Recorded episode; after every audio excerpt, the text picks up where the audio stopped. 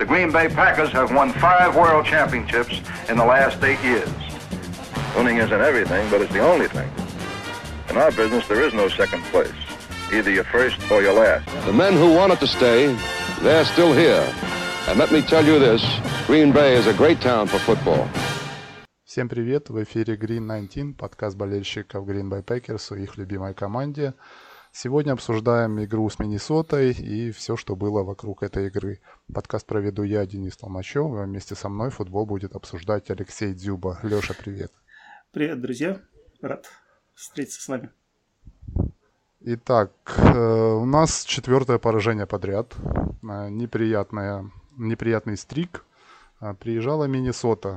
Очень неприятный соперник, несмотря на то, что букмекерские ставки не давали прям какого-то серьезного перевеса в сторону викингов, но все подсознательно, может даже не подсознательно, прекрасно понимали, что серьезный соперник и в нашем состоянии довольно сложно будет с ней играть. Леш, подскажи, пожалуйста, какие твои основные впечатления от игры, что, возможно, что-то понравилось, возможно, действительно что-то даже такое случается. Слушай, если честно, у меня горе от подготовки к подкасту. Почему? Потому что, когда я смотрел игру, а у меня получилось так, что я смог посмотреть 80% вживую, а потом еще что-то досматривал, какие-то драйвы потом, то мне, в принципе, понравилось. Понравилось что? Мне понравилась игра Лава, как я ее смотрел в динамике. Но я тут должен сказать, что я себя почувствовал, как будто мне 15 лет, я в 10 классе, и понимаю, что все проблемы не в следующем году. Поступать там в институт, все где-то там. А сейчас можно просто смотреть на что-то и без каких-то сильных эмоциональных потрясений. Поэтому, может быть, я нетипичный болельщик, но игра какого-то такого, что совсем ужас-ужас, впечатление у меня не оставило. Почему? Потому что я смотрел на конкретного футболиста, и что-то мне даже в этом все понравилось. А тебе как? Да, в принципе, я согласен, когда команда уже идет 2-5, и, в принципе, шансов на то, чтобы выиграть дивизион, для выхода в плей-офф необходимо выигрывать дивизион, потому что вайлдкарт... Вряд ли мы будем кандидаты на вайлдкарт, поэтому при таком раскладе уже остается только более спокойно смотреть. Но опять же, все те же болячки наши вылазят. Это первая половина игры, мы просто не приезжаем на футбольный матч. Потом приезжаем и начинаем играть в геройство спасения Отечества, когда нужно отыгрываться 10 очей, больше очей. Все это, конечно, тяготит, но все прекрасно понимают, перестройка есть перестройка. Хотелось бы, конечно, чтобы это было более мягче, более плавно, но есть как есть. Если не ошибаюсь, Андрей Гордиенко частенько троллил оптимистов подкаста по поводу того, что они хотели более положительный результат по итогам сезона. Скорее всего, так уже не получится. Но опять же, все ожидали, что будет сложно, но чтобы настолько, я прям не вижу людей, которые с первой игры сезона, даже перед сезоном, сказали бы, что будет провал просто по всем фазам игры. Ведь действительно у нас сложно выделить игрока, который просто отработал бы прекрасно.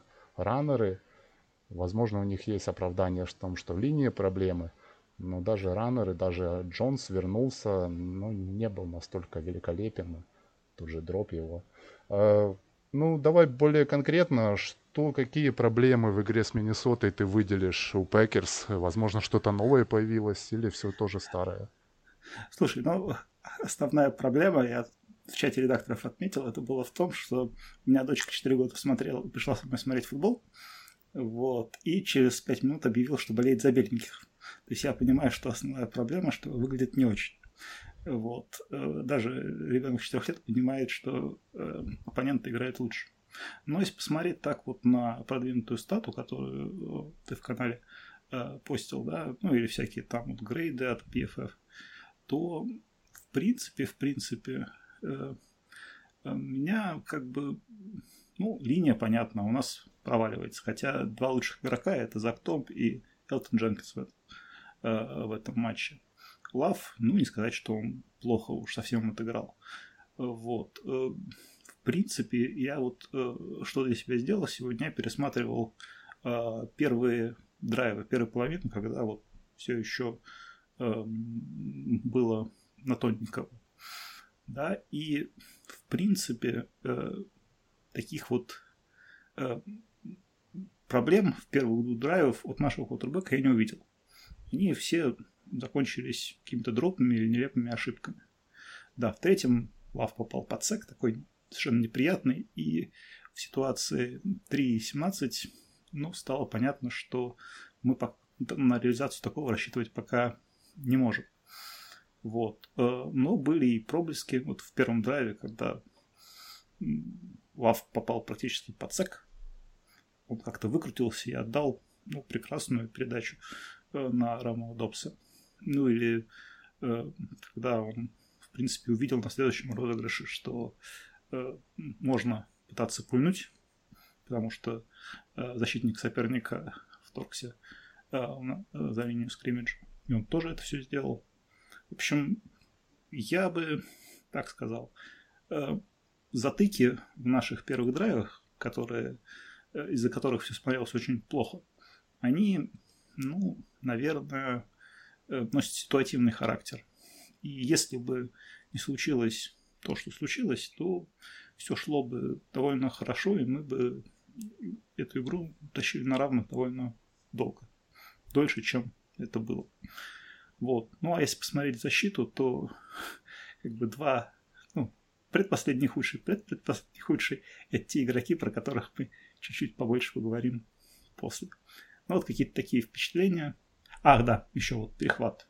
Перехват, по-моему, не на совести Лава, когда игрок кидает в ладошки ресиверу, а тот дает мяч игроку защиты, ну, это все что угодно, только не перехват. Ну, как-то так вот. И такие сумбурные, но, не знаю, не совсем уж отрицательные впечатления.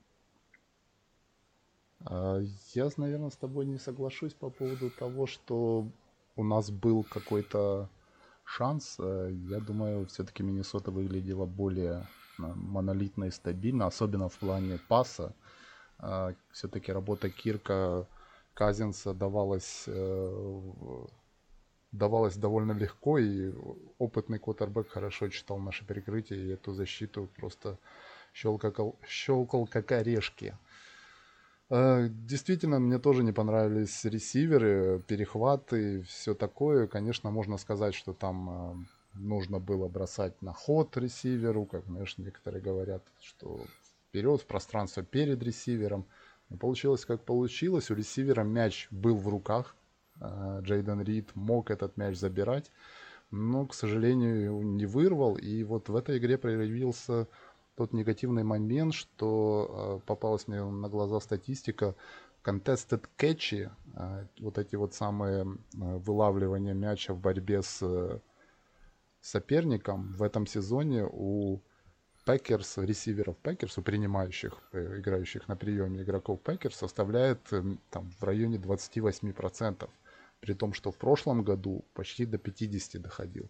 То есть, что произошло, почему мы вдруг перестали выигрывать вот эту борьбу, хотя, в принципе, все знают, что эти игроки могут, мы видели, и Добс вырывал мяч, и Ватсон может как бы своими габаритами забирать высоко мячи. К сожалению, этого не случилось. Произошло еще одно фиаско, еще в одной линии. Полная дисфункция пока что в команде, и очень тяжело что ли оценивать не только команду, не только квотербека, как, знаешь, все сводится в том, чтобы оценить Роджерса Лава. Но вот сегодня, или, по-моему, сегодня днем давал интервью Гутенкуст, и он говорит, что действительно очень сложно оценивать любого игрока в команде, которая не функционирует нормально. То есть задача номер 1 у команды — это оценить возможности Лава. Мы не можем это сделать. Слава богу, у нас еще один год по контракту Лава есть, и в 2024 году все-таки он будет. Но это очень расточительно тратить время в оценке такого игрока и такой позиции. Просто потратить сезон в никуда очень сложно. Будет потом менеджменту нагнать это. Будет, конечно же, повиснет вопрос на драфте, брать ли квотербека опять. Опять вот эти все нервные... А что если, а вот вдруг. И все это очень печально.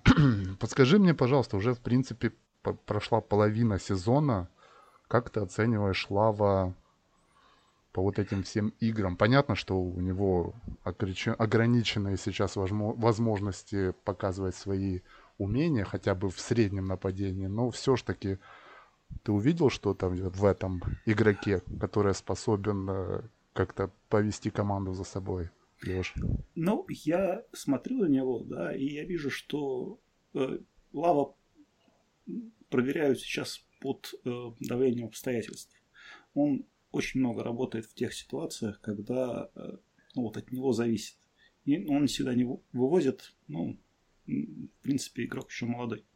Что меня немножко напрягает, это те проблемы, которые были видны в первых, условно, 6 матчах. Они никуда не уходят сейчас. То есть я смотрю на его статистику бросков и вижу, что вправо у него как-то большие проблемы с бросками. Далеко тоже кидает не всегда хорошо. Хотя вот перехват, который говорит, был хороший, в принципе, дальний пас. Но с другой стороны, если мы отмотаем чуть назад, то вот если мы этот перехват вычтем, то другой момент... Совершенно плохой бросок, который должен был быть перехвачен, он тоже выполнялся. Поэтому я пока еще мнение не составил. Очень хочется, чтобы в паре каких-нибудь матчей Лав поймал ритм, и мы посмотрели на этого игрока в ритме. Вот опять же на канале новостей Packers регулярно выходят разборы квотербеков, и вот в предыдущем разборе про Лава Сальван, по-моему, говорил, что очень много суеты, какие-то напрасные передвижения в конверте. Лав генерирует отчасти сложности себе в тех ситуациях, когда он должен просто принимать быстрое решение. Вот я буду смотреть, в частности, на это, на протяжении оставшейся части сезона, чтобы увидеть, есть ли прогресс в таких вот микроэпизодах. Ну и, честно говоря, я надеялся, что мы кого-нибудь выменим до дедлайна по трейдам. Кого-нибудь это ресивера, который может как тестед кетчер. Но этого не случилось. Поэтому будем работать с тем, что есть, и смотреть на то, что есть. Да, я с тобой согласен, что некая суета в действиях Лава действительно видна, особенно когда он идет на вынос. В принципе, если ты уже решился на вынос, то как-то более собрано надо бежать. Но опять же, мы все сводится, как бы за ниточкой потяни, и все валится. Как бы сложно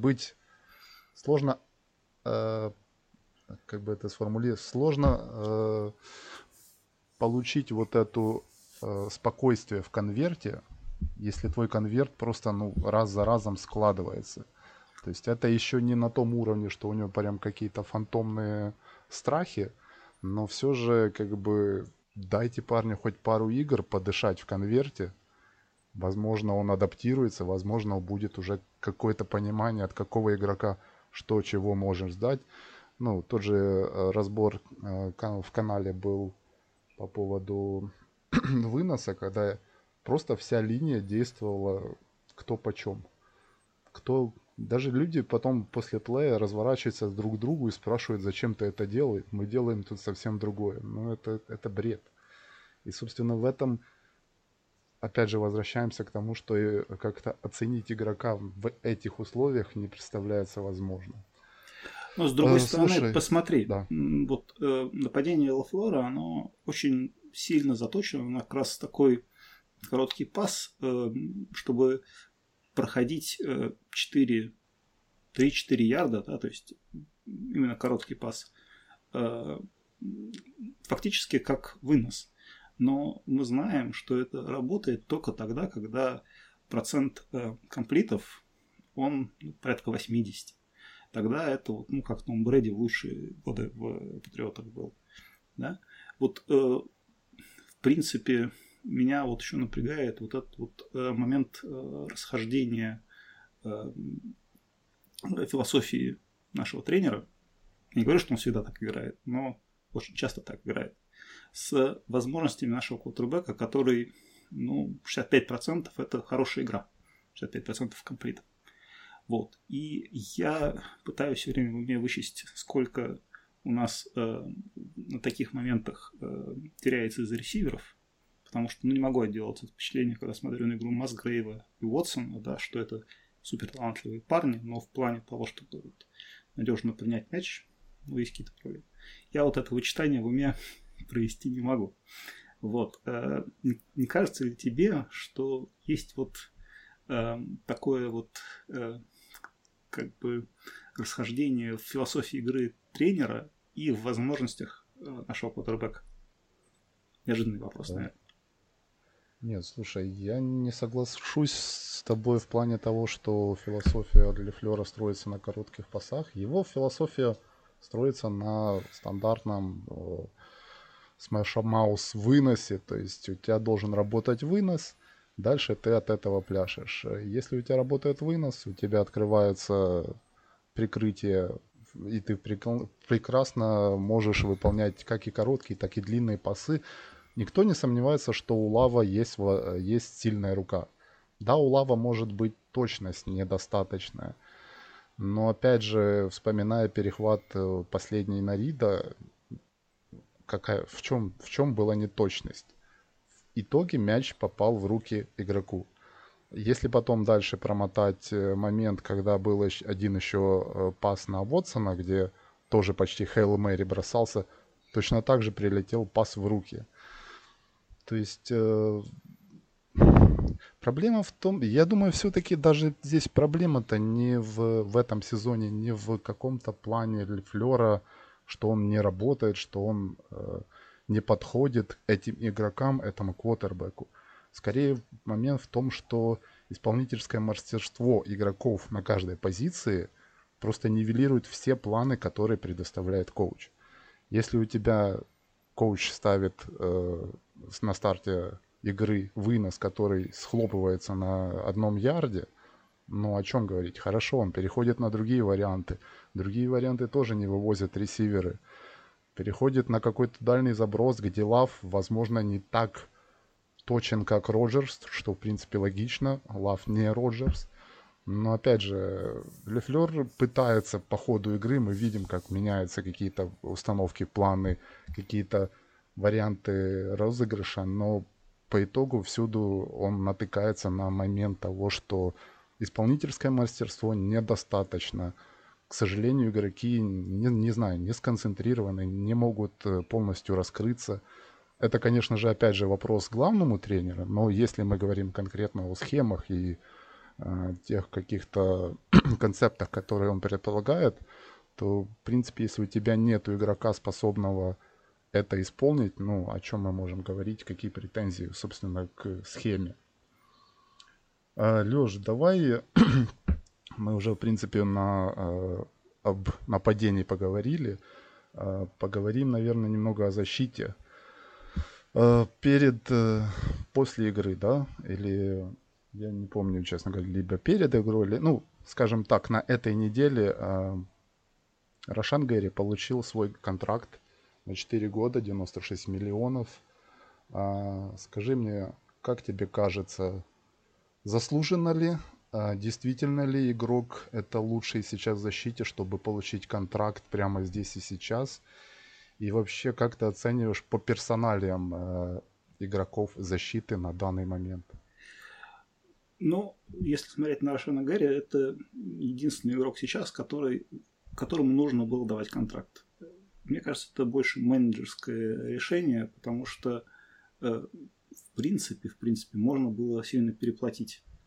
Да, он так, конечно, получил средний, его контракт, средний четвертый контракт примерно, да, это между Боссой и Гарретом, которые подписывались, в принципе, уже довольно давно, как мы обсуждали.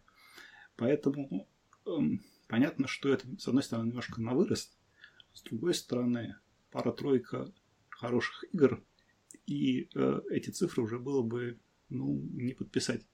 Поэтому я расцениваю Рашана, подписание Рашана как, с одной стороны, некоторый смелый шаг, да, с другой стороны, пас рашера стоит дорого. Вот. И, в принципе, Рашан может продавливать. Понятно, что мы будем... Престон явно не вечный. Вот. Поэтому мы надеемся на то, что у нас будет пара хороших рашеров. Гэри и Ваднес через год-два, которые смогут... все обеспечить. Вот. Если мы посмотрим на игру, да, на оценки, то Гэри провел не очень хорошую игру. Вот, в принципе, с ним такое бывает, да, но его сейчас держат на некотором лимите, поэтому, ну, вполне себе обоснованно. Может быть, этот лимит позволил большой контракт, и очень супер большой контракт не дать. Вот. Ну а так, в принципе, мне кажется, всегда защита, в защите нужно от чего-то отталкиваться. И сейчас, по всей видимости, ставка сделана на давление. Вот. Ну а что-то мы будем явно добирать на драфте, я не удивлюсь, если в свете новости по Расулу, которую мы обсудим чуть-чуть позже, у нас будет еще в секондаре вполне себе сильный большой вклад. Вот, а так, ну, я надеюсь, что все получится. Но, опять же, эта надежда, она, скажем так, на некоторый прогресс. Потому что вот прямо сейчас на эти деньги, возможно, нет. Но если он сможет прогрессировать, то тогда это будет... фактически некоторый стил, потому что зарплаты будут расти.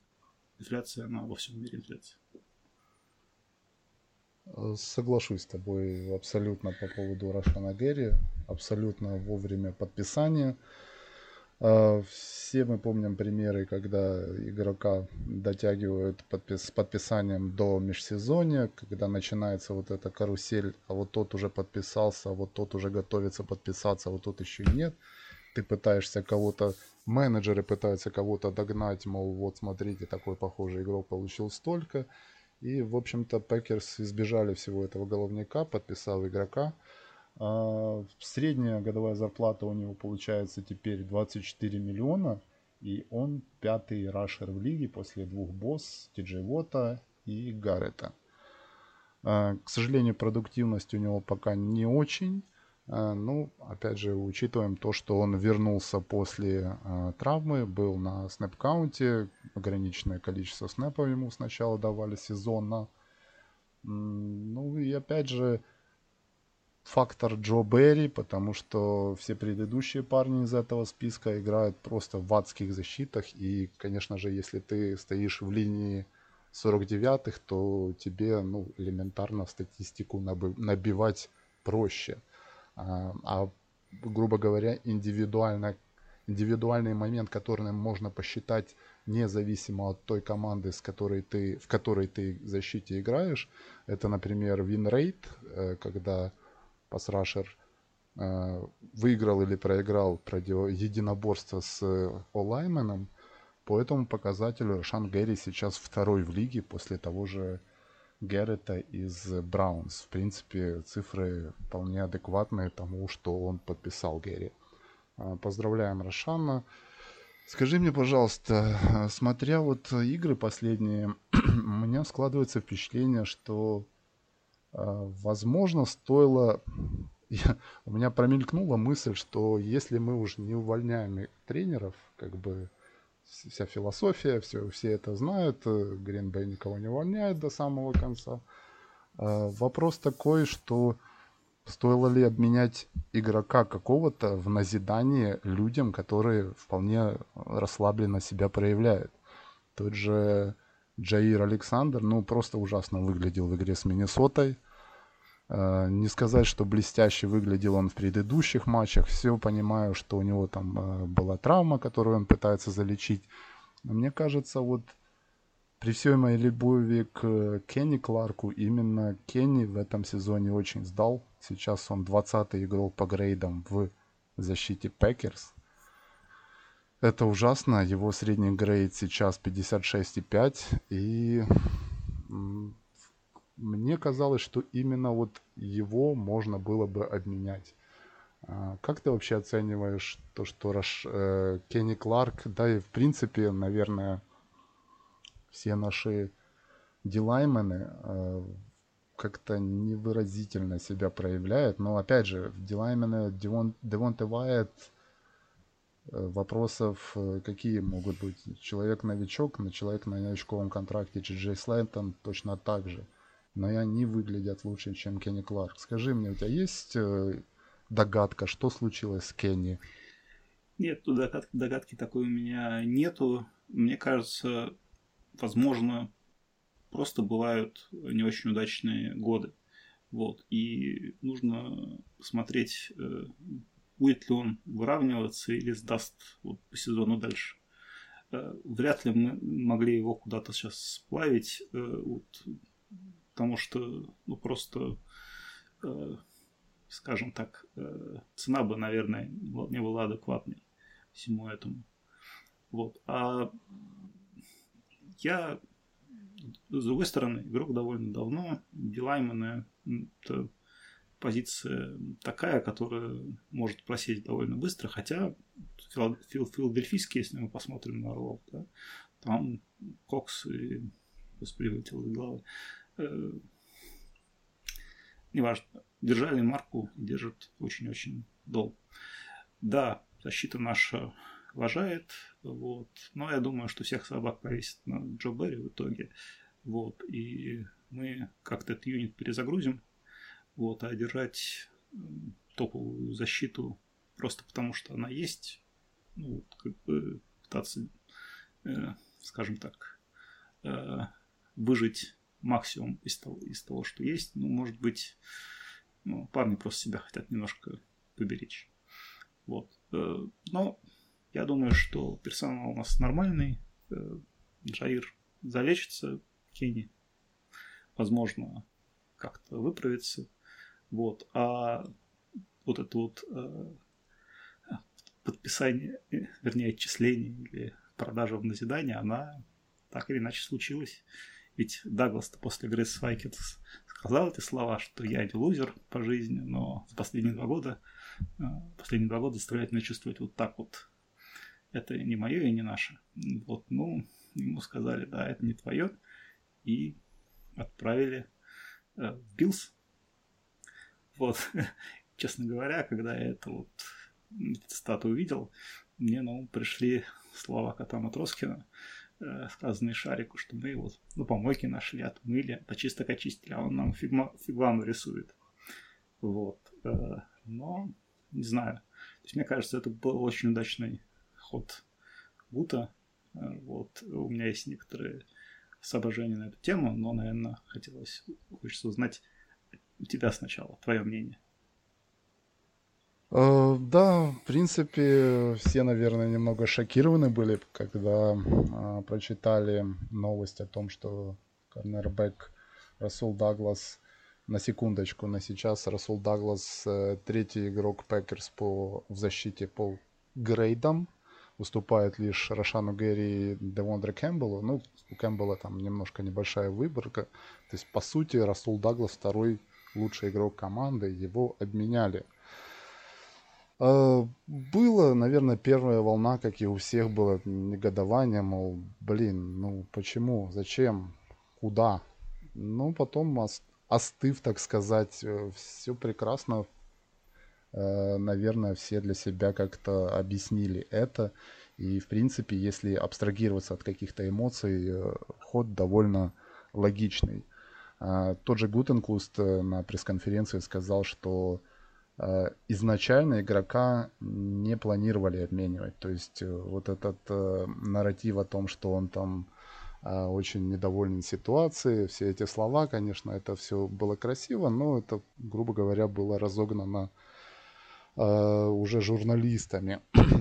Игрока не планировали, но когда Биллс предложили пик из топ-100 драфта, то Пекерс не устояли. И, в принципе, я, наверное, думаю, все-таки правильно сделали, потому что продали игрока на пике, игрока, которого мы получили бесплатно, игрока, которого мы, ну, по сути, воспитали из андрафтета, из лавочника других команд. И, ну, этот сезон, в принципе, для менеджмента, возможно, он не закончен для тренерского штаба. У тренерского штаба есть свои задачи, у менеджмента свои. И менеджмент готовится уже к следующему году и чистит не только как бы остатки кепки после Роджерса, но и, опять же, воспользовались ситуацией после обмена Расула Дагласа, освободили под потолком зарплаты 6,5 миллионов в следующем году. Тоже как бы позитивный момент к тому пику третьего раунда. Вопрос встает, конечно, скажи мне, как ты видишь, кто сможет заменить Расула Дагласа прямо здесь и сейчас? Понятно, что в перспективе у нас вернется все-таки Стоукс, наконец-то нормально залечится и вернется в основу. Но у нас, по сути, андрафты и Пишоны-Ликсоны. Считаешь ли ты это действительно трагедией? Давай я сначала скажу по Дагласу. Да, я посмотрел его динамику по сезону. Да, если вот его третий общий грейд, да, из чего он складывается. А он складывается следующим образом. В начале сезона он провел хорошую игру, потом нормальную, потом снова хорошую, потом плохую, потом отличную. Сейчас две довольно плохих игры подряд провел. Вот. И я представляю себя на месте менеджмента, который понимает, что если игры будут, ну, плохие, ну, что вот сейчас можно что-то получить, потом уже получить будет вообще ничего нельзя, и нужно будет либо резать, либо давать контракт все на фоне, как бы, ну, непонятности с будущим. Поэтому ситуативно все более-менее ясно. Про Расула хочется сказать, что все равно ему благодарен хотя бы за тот кетч с Аризоной, победный перехват. Вот. Ну, а пик третьего раунда, вот хорошее, ну, мы, конечно, боимся потерять пики третьего раунда, но когда их два, можно уже во второй перейти. Поэтому драфт капитал – это дело такое. По поводу защиты, у меня есть такая теория, может быть, она высосана из пальца, но все-таки. Мне кажется, что это не черная метка Джо Барри, но что-то типа того. Окей, если ты хочешь показать, что ты чего-то достоин, ну вот мы тебе даже условия чуть-чуть ухудшим. Вперед, показывай. Вряд ли он вывезет, честно говоря, в то, что наша секондари будет играть лучше без Дагласа, чем с ним. Я не верю в слово совсем. Вот. Мы будем терпеть эту боль остаток сезона. Вот. Дай бог, кто-нибудь выстрелит, но что-то как-то незаметно. Поэтому я фамилию не назову. Вот. А хотел бы даже, наверное, предупредить слушателей, что будет немножко больно. Вот. Потерпите. Ну, в принципе, как бы при всем уважении к Расулу Дагласу, как бы вынос-то он не останавливал. А что у нас, как бы, проблемы в том, что мы пас не закрываем, это не самая явная проблема этого сезона, поэтому по земле сквозь нас выносят и будут выносить, к сожалению. Я еще хотел бы отметить по поводу, ну, давай Джо Барри, я просто хочу свое личное мнение сказать, человека нужно уже увольнять. Всем уже фактически ясно, что с ним не будет продолжено сотрудничество. Просто я не знаю, должно что случиться, чтобы в конце года менеджмент вместе с тренером такие: давайте еще на пару годиков подпишем этого коуча. Этого не будет. Соответственно, зачем тянуть до конца сезона? Поставьте хоть кого-то, хоть табуретку. Возможно, это даже лучше будет. Но этой команде нужна какая-то встряска. Расул Даглас... сейчас, видишь, был все-таки напряженный момент, конец октября. Вот, может быть, в ноябре будут какие-то движения. Вот, хотя, тоже не уверен. В принципе, защита делала такое, что на плохой игре хорошему футболисту можно дать контракт поменьше, допустим. Может быть, Гуд вот на это пытается заточиться.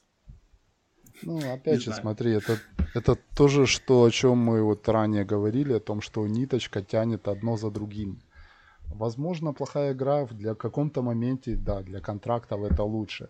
Но с другой стороны, плохая игра защиты влияет на плохую игру общей команды. Соответственно, плохая игра общей команды плохо дает возможность оценить того же Лавы. И опять же, одно за одним тянется, и вроде бы как бы оно не связано, но по сути все связано. Еще один момент хотел бы отметить. Довольно много возгласов по поводу того, что Расул Даглас, как же мы без него будем. Почему-то слишком много как-то болельщиков близко к сердцу это приняли. Но давайте вспомним, что ни один из болельщиков, когда мы подписали Дагласа из практис-склада другой команды, ни один не вышел, не сказал, как классно, что этот игрок у нас есть. Суть как бы всего вот этого подписания, продажи игроков, это то, что команда, в том числе и наша Packers, может эволюционировать игроков, может выносить их, выводить их на новый уровень. Мы помним, как мы подписывали с практис-склада Лазарда, сделали из него классного игрока. Мы подписывали с практис-склада Детройта того же Тониана, тоже классного игрока сделали. Мы Кишона Никсона подписывали с практис-склада. И не из практис-склада, прошу прощения, спецкоманд Raiders. И теперь же человек играет, не элитно, но человек вырос в своей игре. Поэтому трагедии делать не стоит. Появится новый Расул Даглас с другим именем, который точно так же будет эволюционировать и, возможно, получит свой новый контракт. В принципе, что, давай, наверное, в следующей игре перейдем. Так мы так все разобрали. Давай ответим на пару вопросов наших подписчиков, потому что как раз было немного, да, и есть давай, что сказать. Я вот зачитаю. Да, давай зачитай, если можешь. Значит, есть слова поддержки и что, ребят, держитесь от Сани, от Ивана Дыркова. А вот Сергей спрашивает вопрос. Ждем летом Packers в Hard Knocks? Что думаешь, хотел бы увидеть следующим летом Hard Knocks в зелено-желто-зелено-золотых цветах? В принципе, да. Мы пока что проходим по всем пунктам команды, которая будет выбрана в Hard Knocks. Это у нас тренер не первогодка. У нас, получается, по факту 2 года не попадания в плей-офф. И, собственно, 10 лет мы последние не появлялись в этом шоу. В принципе, заставить нас могут.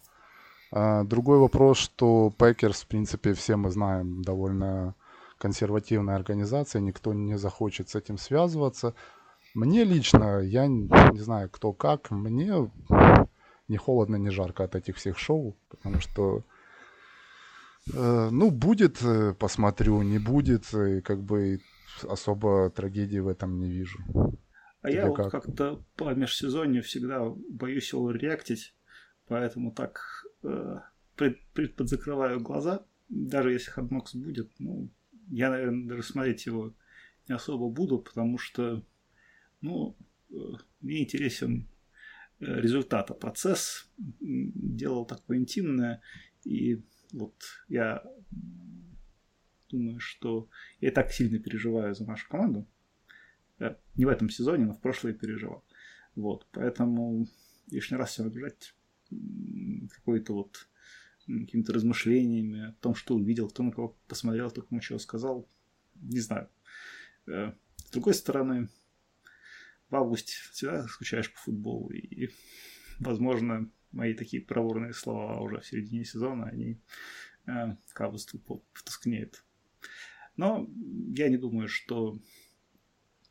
Мне кажется, что большинство нью-пакерс-болельщиков явно хочет, чтобы был такой харднокс, но они не понимают, что у нас, в принципе, франшиза здоровая, да, то есть у нас есть какие-то проблемы там позиционные по тренеру, но по большому счету у нас нету какой-то внутренней гнилости.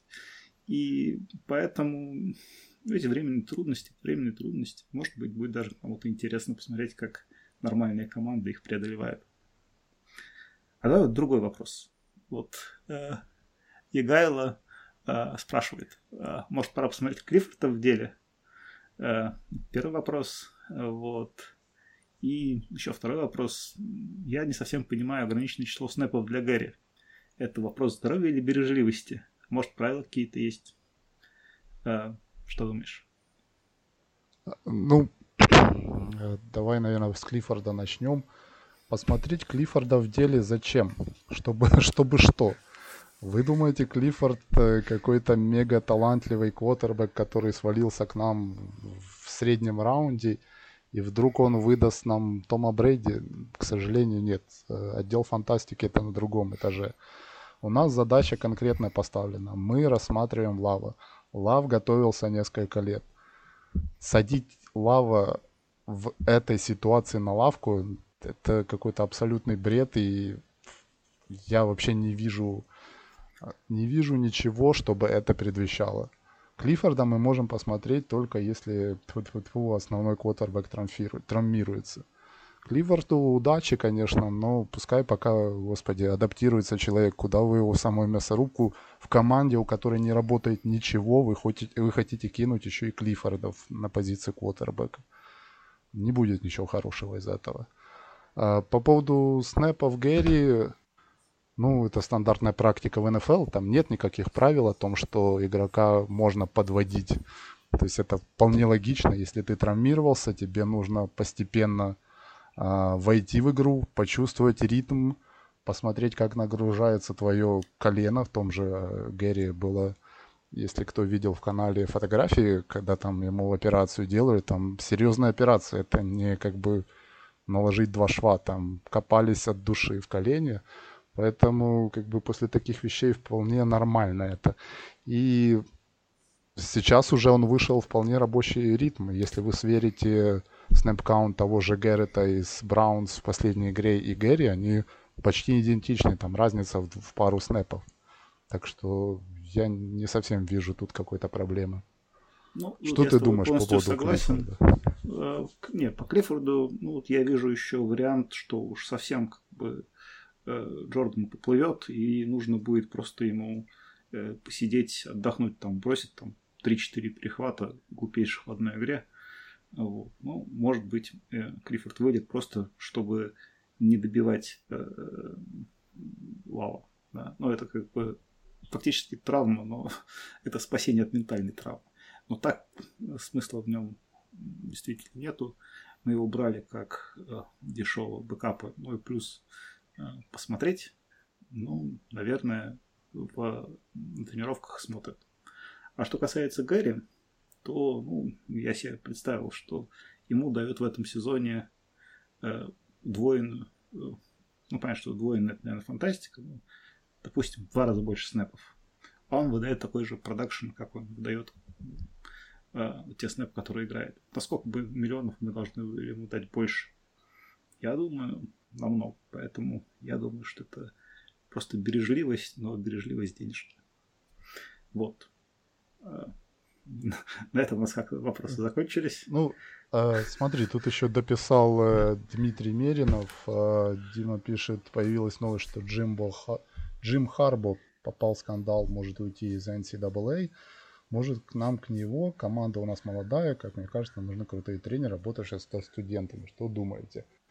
Во-первых, Джим Харбо как бы, как говорится, его и там неплохо кормят, поэтому я вообще не вижу смысла о чем-то говорить. Скандалы в студентах — это вещь такая. Ничего там у него криминального, связанного с насилием или убийством, нет. Подсматривал какие-то знаки у команд. Ну, отбудет дисквалификацию, и все у него будет отлично. Тем более Мичиган сейчас на ходу, и как бы избавляться от тренера в этой ситуации никто не станет. По поводу замены тренера в принципе, сложный вопрос, потому что, скажем, от души и честно, мы не знаем, какой процент в ситуации, которая сложилась, вина именно Лефлера как ментального наставника. То есть по поводу схем, в принципе, никаких глобальных вопросов нет. Есть там определенные варианты, но мы уже обсуждали, что в системе, которая с игроками, которые сейчас глаза просто в разные стороны смотрят, ни одна система не заработает. А по поводу наставников, я не знаю, пока я не готов это делать. Леша, как тебе кажется, стоит ли менять Лефлера на другого тренера? Лефлера можно... То есть, если менять Лефлера, то его нужно менять на какое-то имя. Да? Вот тот же Харбо, про которого пошла речь, это имя, и в принципе такое возможно. Но я не думаю, что мы просто свяжемся с таким тренером, как Харбо. Это как-то не в нашей ДНК. Я почти уверен, что в следующем сезоне Харбо будет в НФЛ, но это будет какая-то команда, которая захочет быстрого роста, но его не получит. Если мы на тот же Мичиган посмотрим, Харбо там года 3 очень сильно страдал перед тем, как выйти на ту продуктивность, которую он показывает, сказал в прошлом сезоне, в этом сезоне показывает, ну и в позапрошлом был. А менять Лефлера на какого-нибудь очередного, я думаю, не самого успешного даже офенсивного координатора, мне все-таки кажется, что это лига офенсив-коучей, но это шило на мыло. Мэтт доказал, что он лучше очень-очень многих в лиге уже. Даже с тем, что есть. Понятно, что он не лучший, но и не в ботом 10 тоже точно. Я думаю, это где-то посерединке. И если, так сказать, шестеренки друг к другу притрутся, мы еще будем говорить про чудо, связанное с Мэттом. Я с тобой соглашусь, кроме того, что Джим Харбо будет в НФЛ. Не будет Джима Харбо в НФЛ, забудьте. Давай, наверное, последний у нас момент. Игра с Рэмс. Нам приезжает на этой неделе из Лос-Анджелеса, с теплого Лос-Анджелеса, в снежный уже в Грин-Бэй приезжает Рэмс. Коротенько, Кап вернулся у них. Есть Пука на Куа. Два топ-ресивера, которые встретят защиту без Расула Дагласа. Это обещает быть интересным. По поводу квотербека. Была новость, что у Мэтта Стаффорда проблемы с пальцем. Забавный факт, что, насколько я помню, сколько я смотрю Стаффорда, у него всегда либо проблемы со спиной, либо проблемы с пальцами. Это уже какой-то рок для него. И, скорее всего, ходит обсуждение, что Рэмс дадут ему отдохнуть, потому что следующая после игры с Грин-Бэй неделя у них боевик. А пока что планируется в старте Брэд Риппен. Это бэкап, которого они брали из Бронкос. Ты там спрашивал по поводу Беннета. Беннет, которого чемпион с Джорджией, которого они взяли в этом году, он с самого старта сезона в списке игроков с нефутбольными травмами. У него какие-то там проблемы. Не хочу уточнять, то ли с алкоголем, то ли с ментальной. Ну, в общем, игрок аут на этот сезон, поэтому... что ты думаешь по поводу Рэмс? Слушай, ну, я смотрю на... Я, честно говоря, их так вживую не видел. Только какие-то хайлайты Пуки, извините. Но если смотреть на статистику, то у них явно работает нападение. И если Стаффорда не будет, это для нас хорошо, потому что позволит дольше держаться на плаву и смотреть тот футбол, в котором игроки будут пытаться выжать результат. Это вот самое для нас сейчас важно. То есть игра, в которой мы пропускаем много сразу и у нас нет шансов, она, ну, как бы неинтересна. Интересно смотреть на нашу команду все-таки в борьбе, на наше нападение в борьбе. Вот. Если посмотреть на защиту Рэмс, то те провальные матчи, которые были, они были против 49-х, они были против Филадельфии, они были против Ковбоев. Да? А все остальное, ну, оно было более-менее так, ну, конечно, не всегда хорошо, но что-то такое. Вот что мне подсказывает, что наша защита не входит в эти вот, в этот тир тех команд, с которыми Рэмс имели проблемы. Поэтому я надеюсь, что будет игра вязкая, вот, что нас как-то все-таки защита потестирует немножко Рэмс, но